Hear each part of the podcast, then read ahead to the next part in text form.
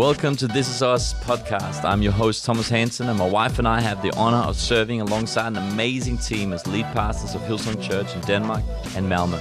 This podcast is a collection of short episodes regarding life, leadership, and culture. If you haven't done so already, please click follow and subscribe. And as always, if you find this to be valuable, feel free to share it with others. All right, welcome to This Is Us podcast. Hope you're doing well. Thank you for listening in. And today I want to just share a few thoughts on inventions and innovators. Inventions and innovators. And it's basically about recognizing ideas, but also more than that, recognizing the idea makers and making sure that there is space and room in our organizations, in our lives, in our thinking for new ideas. And uh, personally, I am in my daily Bible reading. I am in the Gospel of Mark. And there's just some thoughts that popped out from here that I wanted to share with you guys. And it's in Mark chapter 2, verse 18, and then again in chapter 3. But let's let's start out with Mark chapter 2, 18, where it says, Now John's disciples and the Pharisees were fasting. Some people came and asked Jesus, How is it that John's disciples and the disciples of the Pharisees are fasting, but yours are not? Jesus answered, How can the guests of the bridegroom fast while he's with them? They cannot, so long as they have him with them. But the time will come when the bridegroom will be taken from them, and on that day they will fast. Now listen to this. verse 21 No one sews a patch of unshrunk cloth on an old garment. Otherwise, the new piece will pull away from the old, making the tear worse. And no one pours new wine into old wineskins. Otherwise, the wine will burst the skins, and both the wine and the wineskins will be ruined. No, they pour new wine into new wineskins. There's a lot of different angles that you can take on this these these few verses um, in terms of old wine, new wine. Um, I have a little bit of an I thought of that Jesus was kind of saying that what he was bringing wasn't anything new. He was just trying to let people realize what the old was, because in a context of wine, um, everyone would know that old wine is best. And so for him to say what I'm bringing is new is not necessarily a good thing then in the context of the analogy. But that's not really what I want to talk about. I'm more talking about the context of sewing something new on something old, of pouring something new that needs space in order to ferment on something that is old and stale and stagnant. And the idea and the thought that I have is that often new ideas get suffocated to death in old structures. New ideas can get suffocated in culture, they can get suffocated in mindset. And I think one of the biggest challenges that we have when we come up with new ideas is that we take new ideas and we build it on old foundations. We are currently looking at an area of our house that we want to try and renovate or or do something with. And we were talking with someone that designs this area of the house and we were chatting about it. And basically, what we were doing is that we were doing everything the same, but just newer. So we were doing same format, same layout, same structure. Everything was the same, except that we were just trying to make it fresher or newer.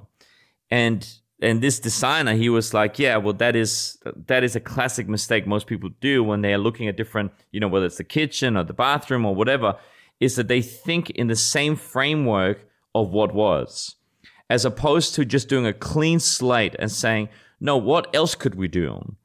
And i think this is the same of what we're seeing here. Often in organizations and churches and teams you know, we want to come up with new ideas, but new ideas are often just the old with new paint. And I think all of us, we've got to, we've got to create a culture. We've got to create a mindset where new ideas, they, they, don't, they don't get suffocated to death in old structure, in old mindset, and in old culture. Allow yourself and allow others a clean slate where new ideas can be cultivated you know, it's a new new patch on or new cloth on an old old clothes. The structure must fit the content.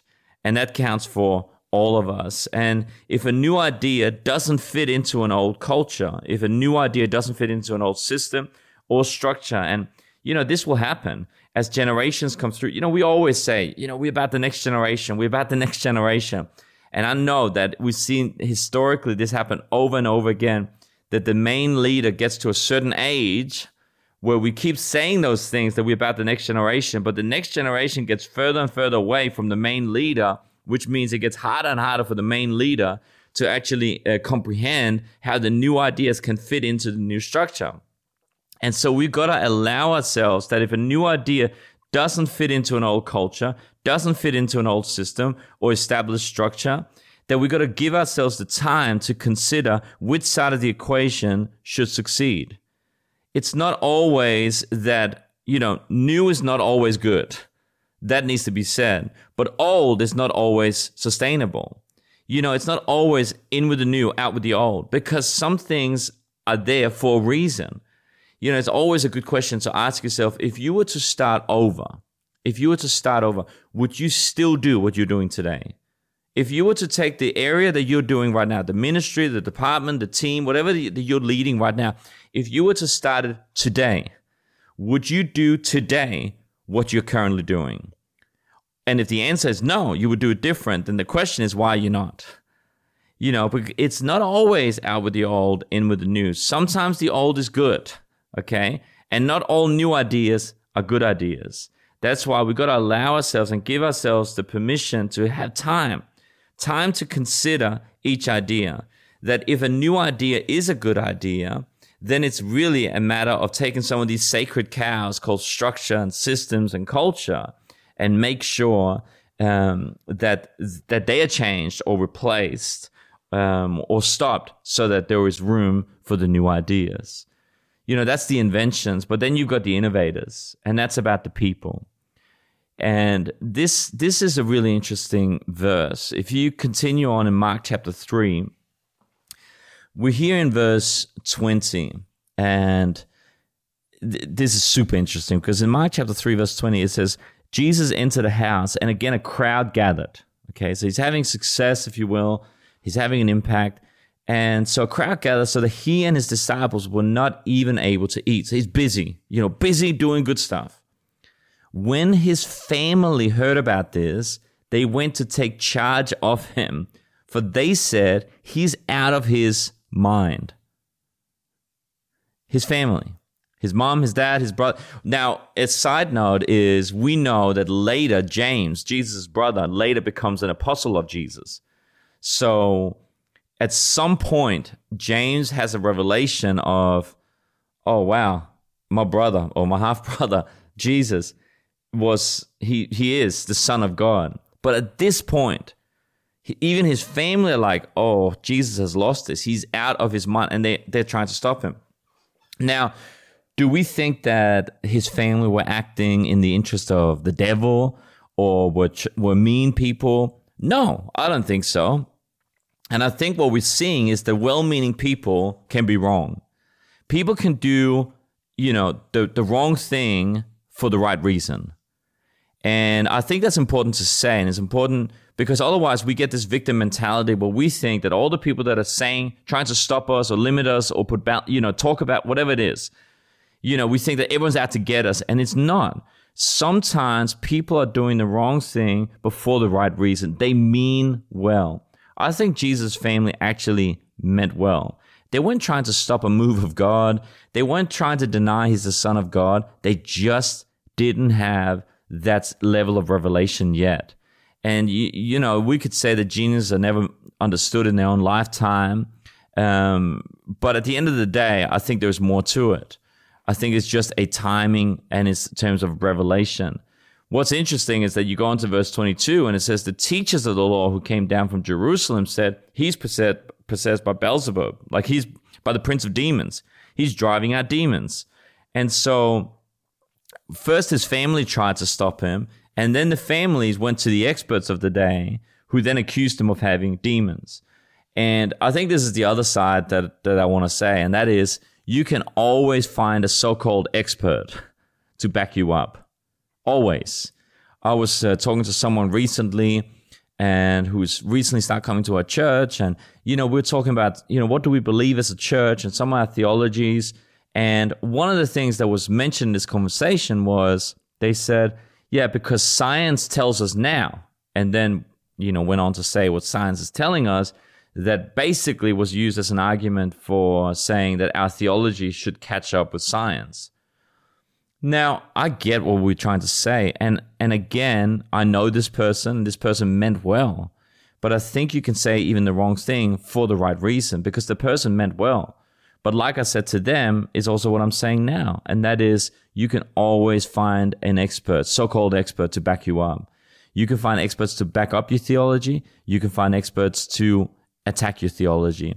You can find ex- experts that back your view on everything from sexuality, politics, um, creation, um, gender, whatever it is that you believe. You can find experts that are going to back you, and you can find experts that are going to disagree with you.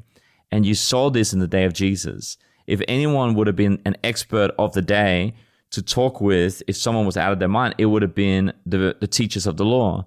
So his family tried to stop Jesus. They went to the experts who agreed with the family and said, Yep, he's lost it. He's out of his mind and is, he's using demons to drive out demons.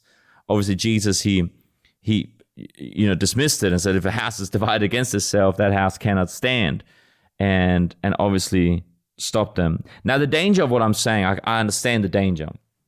The danger of all of this is that we think uh, that this justifies going solo, you know, going like no one understands where I'm coming from. I'm a genius. I'm not. I'm misunderstood. No one understands me in my generation. We hear a little bit of this tones uh, with certain individuals around the world right now. No one understands me. I'm special. I'm a genius. Um, genius are always misunderstood, and th- we got we got to be careful of that because isolation is not a good place to be in, and the Bible warns us of this. And obviously, it's a hard thing to to find the balance in when when right now we're talking about even family and experts didn't understand Jesus. But Proverbs eleven fourteen, it says that you know um, in, a, in a, in a multitude of counselors there is safety, and he who isolates himself rages against all wise judgment. And so, isolation is never the key. If you feel like you got a call of God in your life to do something great, whatever it is. It could also be, you know, like when we're talking great, it could just be that you feel like you have like a eureka God idea. It could be in ministry, it could be for a business, it could be anything that you like, you got this idea and no one gets it, you know? Like I just, no one gets, I've got this idea. And there are moments like that. I remember when we first started church here in Copenhagen, or before we started, but when we started talking about starting church here in Denmark, man, the amount of people, well-meaning people, family, you know, people who who said the wrong thing before the right reason, people who meant well, would literally say to me, "This is the wrong thing. You will regret this for the rest of your life. You are doing the wrong thing." You know, that's the encouragement I got in in in what we believe was a God idea. And so there will be there will be moments where you're gonna go, no, I need to back this. I genuinely believe, you know, like Noah, I'm gonna start building this ark in the desert, even though I don't know what rain is. I've never seen it in my lifetime, but God says it's gonna come and we need an ark, whatever that is. There's gonna be moments like that. But, but, but, it doesn't dismiss the principle of having counselors around you and I had counselors around me, and I know that Jesus already had people around him as well. Proverbs 11:14, in a multitude of counselors there is safety. So the question is not what do people say? It's the wrong question to ask. The question is who says what? Who says what? Who says what? Who do you have in your world who understands you as a person, who understands at least part of your idea and that who is who is that you are willing to listen to, who has the permission to counsel you. And they might not understand exactly um, the idea because it's so unique, but they can counsel you in how to go about it. And my my challenge is always, and the alarm bells always go up when when no one's even willing to listen to counsel. So, but remember, the question is not what do people say, because a lot of people will say a lot of things you know, it's like the old saying of like, they said this or they say that. And it's like, who are they? Who are they? You know, or everyone is saying this or everyone is thinking this. Who is everyone? I, have realized that everyone is often one or two people. And it's often people that have no relevance to what you're doing. you know?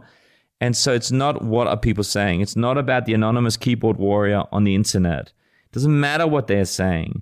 That's not what matters. It, the question is not what do people say or think. The question is who says what. So when someone has feedback on your idea, has feedback on you, your leadership, your character, your life, ask yourself who are they and who are they to you? Like, what's their qualifications to speak to you? I just got an anonymous email sent to me yesterday. Um, and it was pretty derogatory towards me and our church. And um, I, I, I list, and I read it because I think that the worst thing you do with critic is just dismiss it. I think you should you should get yourself into a healthy position where you are strong and you can read stuff without it throwing you off course. Read it. Ask yourself, is there anything in this that could be true? Yeah, is there anything we can learn from this?